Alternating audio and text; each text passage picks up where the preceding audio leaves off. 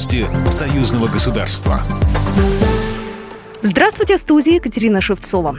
Президент Беларуси Александр Лукашенко подписал указ, которым одобрил проект межправительственного соглашения между Беларусью и Россией о судоходстве по внутренним водным путям в качестве основы для проведения переговоров, сообщила пресс-служба белорусского лидера. На проведение переговоров по проекту соглашения уполномочено Министерство транспорта и коммуникаций, которому разрешено при необходимости вносить в него изменения, не имеющие принципиального характера, а также на подписание документа при достижении договоренности в пределах одобренного проекта.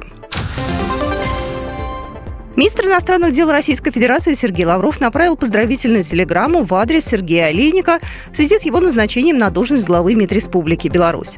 Сергей Лавров отметил большой вклад Сергея Олейника в развитие российско-белорусского взаимодействия на его предыдущем посту первого заместителя министра иностранных дел Беларуси.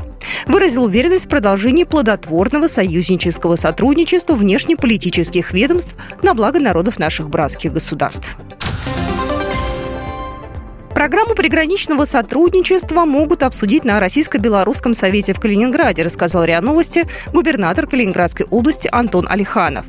Заседание Российско-Белорусского совета пройдет в Калининграде. В среду в нем примет участие вице-премьер Беларуси Леонид Заяц. Внезапной проверке боеготовности в первую очередь будут подвергнуты воинские части, которые составляют силы немедленного реагирования. Об этом рассказал государственный секретарь Совета Безопасности Александр Вольфович, сообщает Белта.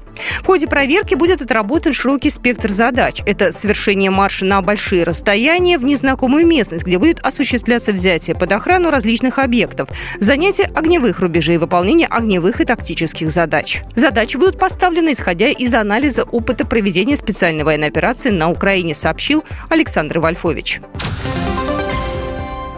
Россияне и белорусы восстановлены в рейтингах Всемирной боксерской ассоциации. В заявлении организации говорится, что спортсмены из России не являются солдатами или частью правительства, поэтому они не имеют какого-либо отношения к конфликту на Украине. При этом отмечается, что любой спортсмен, который высказывается в поддержку военной операции на Украине или принимать в ней участие, будет немедленно отстранен.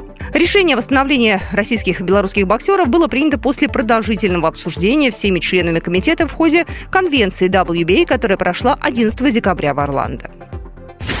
Программа произведена по заказу телерадиовещательной организации Союзного государства. По вопросу размещения рекламы на телеканале «Белрос» звоните по телефону в России 495 637 6522. В Беларуси плюс 375 44 759 37 76.